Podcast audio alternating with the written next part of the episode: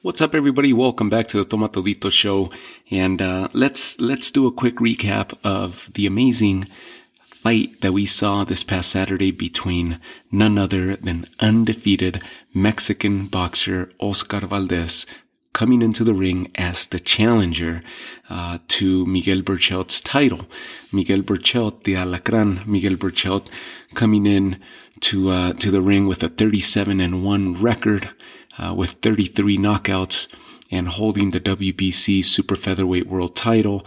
Uh, he has had that title since 2017 and surrendered it this past Saturday night to Oscar Valdez, who walked in with that perfect 28 and 0 record and 22 knockouts. He now is 29 and 0, and the 23rd knockout of his career came uh, at the hands of, uh, or or by way of uh, stopping Miguel Berchelt and taking his title from him. It was an awesome fight. A lot of people were comparing it right off the bat to, um, or at least hoping that it would live up to uh, Barrera Morales, uh, that it would live up to those fights, that that caliber of fight. Uh, maybe a Marquez Juan Diaz, uh, Marquez Pacquiao, of course, the comparisons. Uh, it, it, was just the, the hype was there, right? And there was a lot of talk. The buildup was amazing.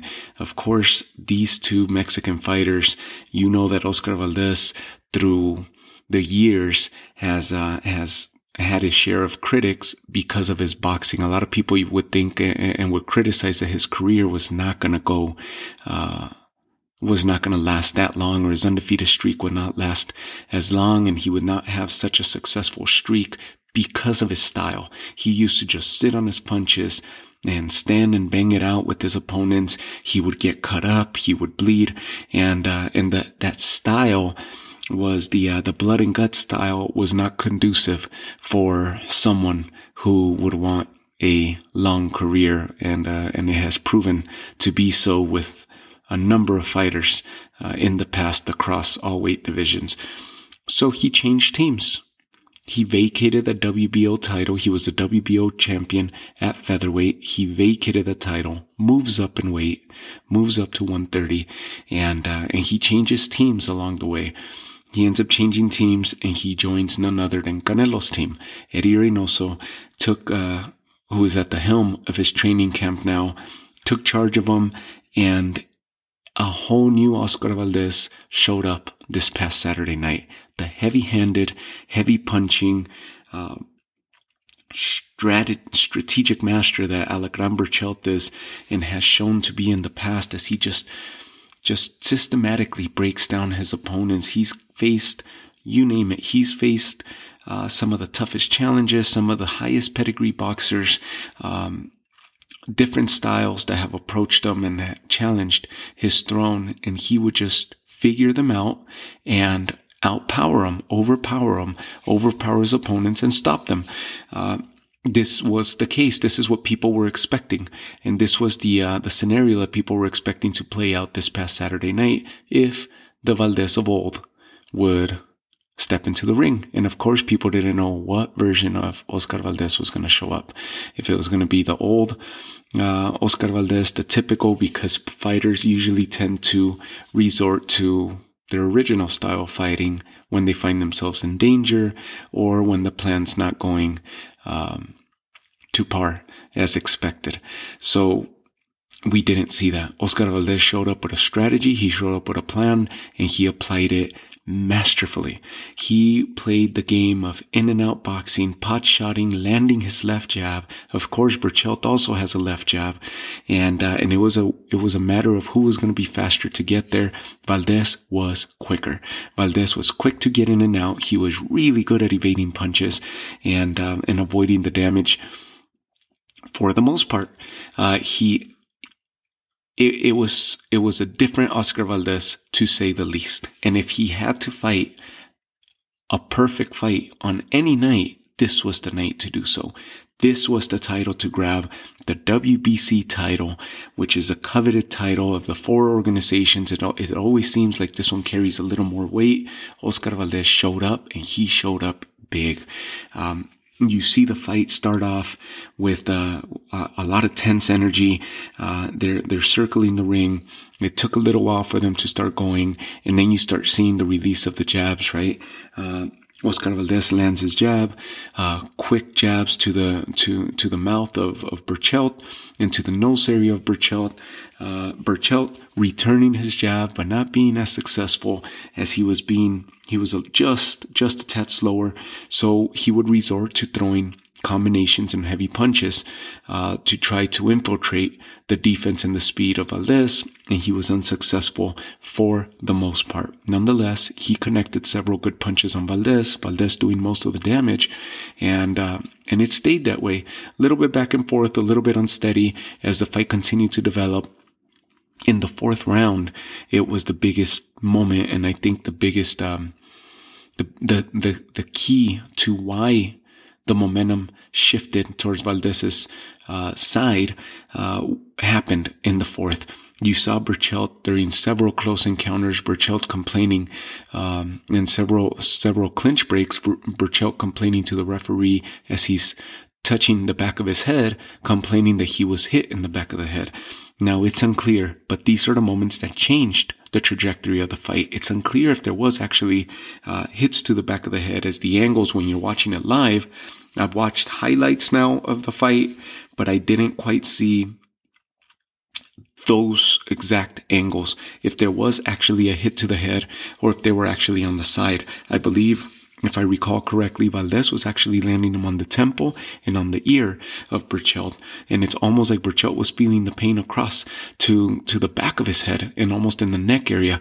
Um, those are the punches that when you see Berchelt, whether the claim is right that he did get hit in the back of the head, or whether the punches were just that hard that he ended up feeling uh, the punches to the back of his head.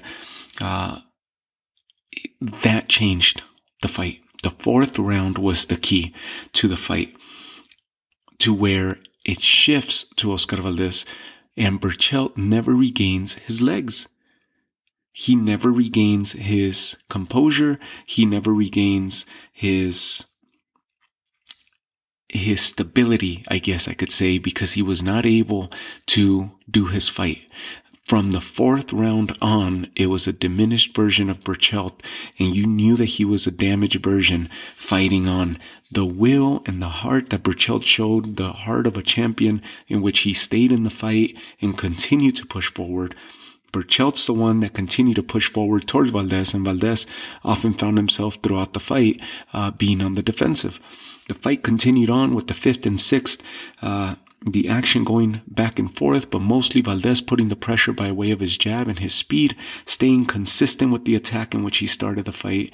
And by the seventh round, Berchelt actually had the opportunity to sit on his punches and actually engaged uh, Valdez from up close and landed some heavy heavy body shots that ended up damaging Valdez, ended up slowing down Valdez, and the entire, the, the remaining portion of that seventh round, you saw Valdez backpedaling with his guard up and on the defensive trying to survive that round because he was hurt. He hit him he gassed him with those punches, and Berchelt started shifting some of that momentum, the diminished version of Berchelt, and I say diminished, or at least injured version of Berchelt, because his left lead, his lead left leg, he was never able to really sit on that posture or sit on his punches because his leg was never there, and you would see him tippy toeing that leg, um, almost like his he's his toes were doing the the the stance rather than being able to to have a flat-footed stance to be able to sit on his punches and land with that additional power. Nonetheless, his punches are hard. Uh, if if he would have been able to sit on those punches like he's done in the past with prior opponents, this would have been a different a different fight. But the key happened in the fourth round, and Valdez ended up hurting Berchelt, and that was the key to to Valdez's victory, I think, or at least one of them, in which it started uh, shifting the favor to him. Uh, the seventh round ends Berchelt causing damage to to Valdez. Oscar comes out in the eighth round with the quick succession of punches, and immediately Berchelt establishes his jab, establishes his position, and continues to do damage to Valdez, in which Valdez continues to backpedal and go on the defensive in the eighth round. It looks like the fight is changing. Uh, we get to the ninth, uh, in which the fight is just, it's starting to go back and forth and you get this feeling like Berchelt is starting to do some good damage and then Valdez takes control. He gets his second wind and he begins to push forward. The jab begins to land. His overhand rights begin to land. Uh, not so much body work on, on behalf of Valdez, but he was so quick to get in and out that it was, it was just something to see, right? The, the way that he was, uh, that, that he started taking control in that fight, you saw Berchelt and his energy just diminished even more. Um, something else that happened in the fight, the corners, uh, not, neither fighter was majorly cut. Both of them, uh, marked up, uh, fairly well. And the corners, both corners were very calm. Both corners giving concise direction. Berchelt just seemed like it was he was one version on the on the corner just ready to get out and continue fighting. But once he was in the ring it almost seemed like his body just wasn't there. It just wasn't responding. And that's where the fight started getting away from him. Um, it was just it was a masterful performance. I, I kind of, I'm stopping right now as I'm talking and I'm thinking about how the odds were favoring Berchelt, how the critics were favoring Berchelt. Um, it just looked like, from what everybody saw, it looked like a, like it was going to be a one-sided fight because of the way that Berchelt has dismantled such big names in the past. And because of the style of fight that Valdez is used to applying, people didn't think that, that Reynoso was going to be able to do much, uh, to change his style. Instead, he does. And we return to the ninth round in which Berchelt ends up going down. And this is where you see the end coming. Valdez strong. Berchelt looks like he was continuing from the eighth round on, but his his body just wasn't there. Valdez finds his second wind and ends up dropping him with a heavy, and I believe they were circling towards the center of the ring, in which Berchelt is coming uh, forward towards Valdez, drops his head. Valdez catches him with the right uppercut and follows it with the left hook and drops Berchelt. And this is where you start seeing like something is wrong. Berchelt is going down. The title may switch hands. This is towards the end of the round. Berchelt answers the count, gets back on his feet on shaky legs and on a shaky stance, and begins to retrieve towards the ropes. Valdez moves in, begins to throw some punches, and within seconds you see the referee step in and the bell rings, marking the end of the ninth round. Would there have been a few more seconds added to there? I think Valdez would have dropped Berchelt for how unsteady and shaky he looked coming off, getting off the canvas uh, in that ninth round. Of course, we get to that 10th round and Berchelt lunges uh, at Oscar Valdez in a succession of uh, uh, uh, of punches uh, as he's throwing them forward completely off balance, lunging forward, throwing his hands. Valdez masterfully evaded the punches as he's stepping back, pops out and throws, pops out the left side as he evades these punches, almost Canelo esque. Pops his head up towards the left side of Berchelt's right glove and throws a heavy, heavy looping left hook that lands on the nose and the top portion of the mouth of Berchelt, getting Berchelt to go limp. Berchelt's body goes limp. His right knee hits the canvas, followed by the left, and breaks the fall on the canvas with his face body completely goes numb and limp and he is out. And it was a scary moment for several several minutes there uh, as they were trying to get Berchelt back to consciousness. And it was scary to see him like that. Eventually he came to his senses and he was up and uh, and conscious and uh, and responsive. Scary moment towards the end of the fight. Amazing finish. Amazing knockout by Oscar Valdez and your new WBC super featherweight world champion. He is now a two weight champion, world champion. Who are your other champions? In that division, Jamel Herring. Jamel Herring holds the WBO strap. The IBF is vacant. The WBO strap with Jamel Herring. His opponent uh, is now his fight with Carl Frampton was going to be his opponent. Carl Frampton uh, and the, the Carl Frampton Jamel Herring fight has now fallen through again due to an injury suffered by Carl Frampton. And the fight that was supposed to take place this coming weekend on the 27th of February is now delayed until April the 3rd.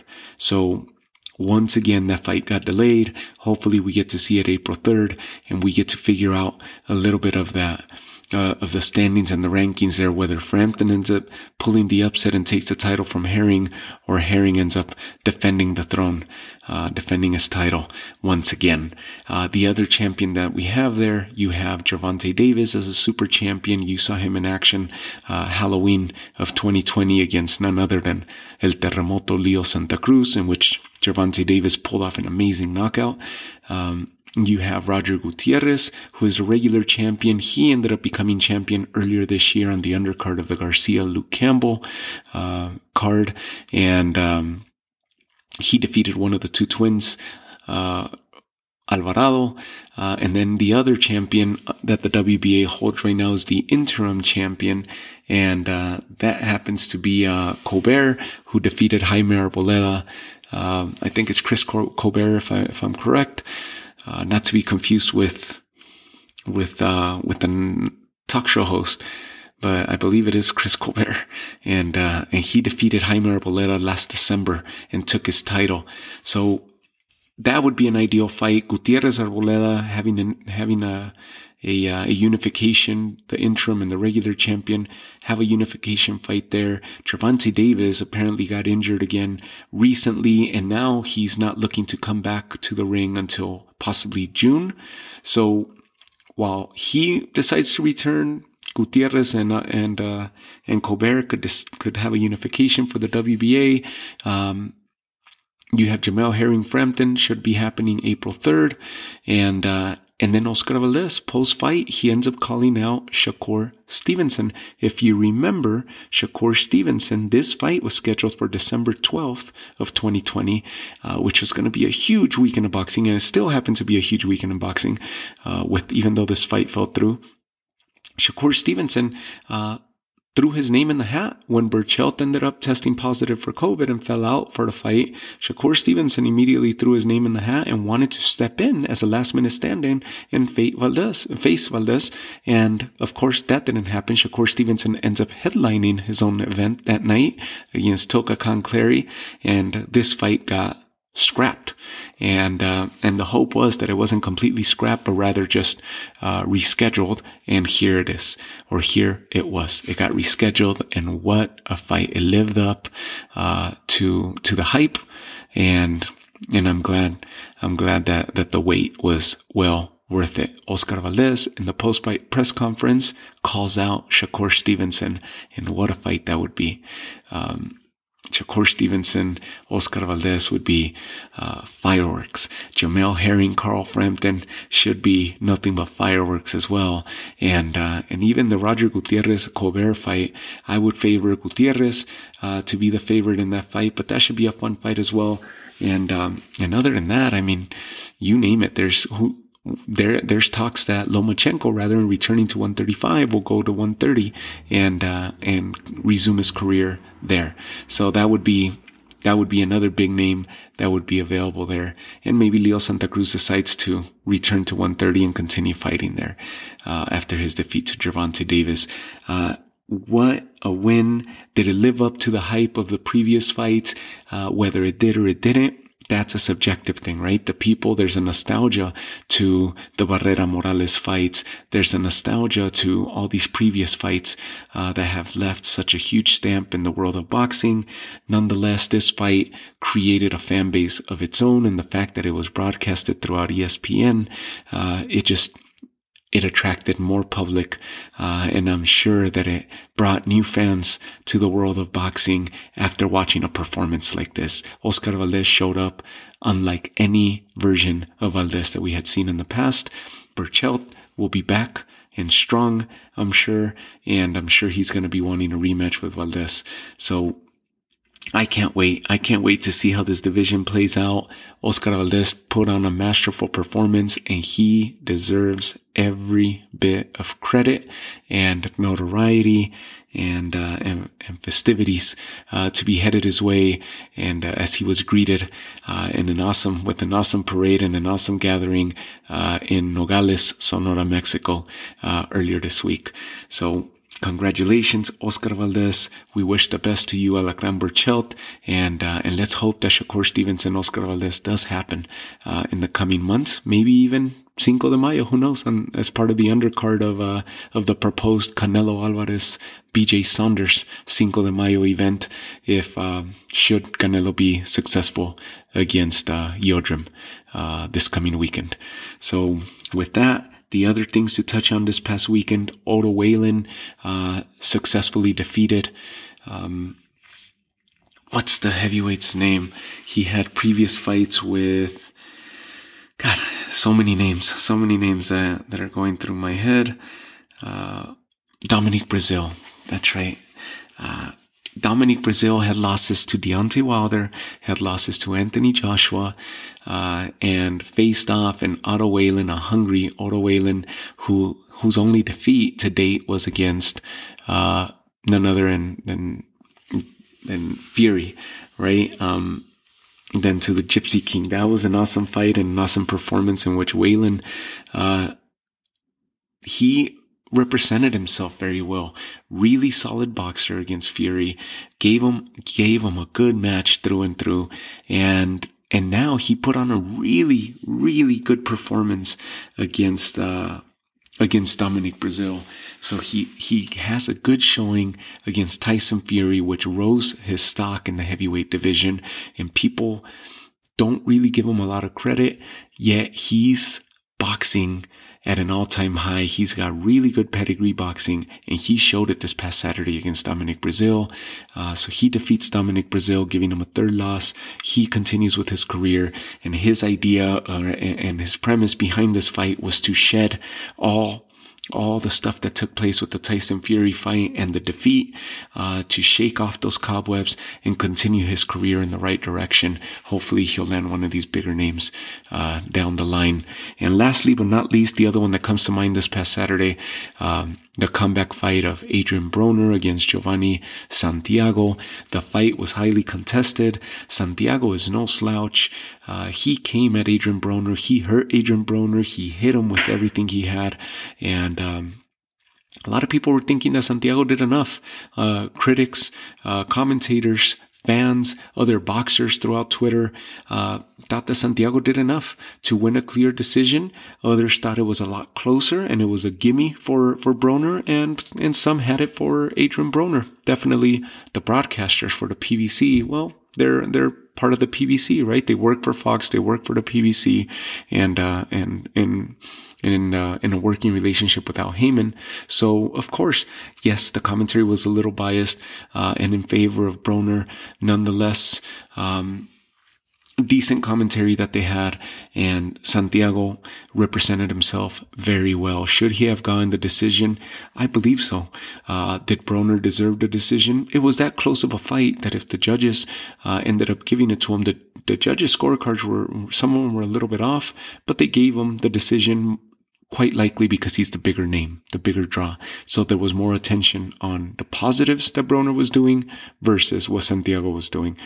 Nonetheless, I would tell you, be your own judge, mute this fight, listen or watch it in mute, take the volume off and be your own judge and you see if you agree when you watch this fight. See if you agree without listening to the commentary, without listening to anybody calling the fight, just you and the fight and see what you think. Uh, see if you agree with the so-called quote unquote haters who were hating on Adrian Broner saying that he didn't win the fight and that Santiago deserved a victory. Um, or if you agree with the pro Broner fans. But nonetheless, he's back. He got another win under his belt. And um, yes, this was a rusty, uh, a rusty version of Adrian Broner. Uh, I don't know if he's washed up, but he's definitely been through a lot of legal troubles, a lot of distractions outside of the ring. This is not the Adrian Broner of old. This is not even the Adrian Broner that fought Manny Pacquiao. Uh, so with that said, uh, I leave it to to you to do your research and to for you to formulate your own opinion as to uh, who won that fight. But it was it was that close. It was that highly contested in Santiago. Uh, you could bet that he's going to have some amazing fights in the future because he's he's game. He's a warrior. So he represented himself very well. Uh, Otto Wallin did awesome this weekend, and of course the amazing uh, taste that it leaves in your mouth to know that boxing is in a good place with fights such as Oscar Valdez versus Miguel Berchelt. Um, with that, I leave you guys. Um, thank you again for tuning in. And, uh, and this week I'll be posting another episode. Let's do a, let's do a little preview of the Canelo Yildirim fight that's going to take place this weekend. And, uh, and we'll continue pushing forward. Thank you guys again for listening once again. Thank you for tuning in and I'll talk to you all soon. Stay safe.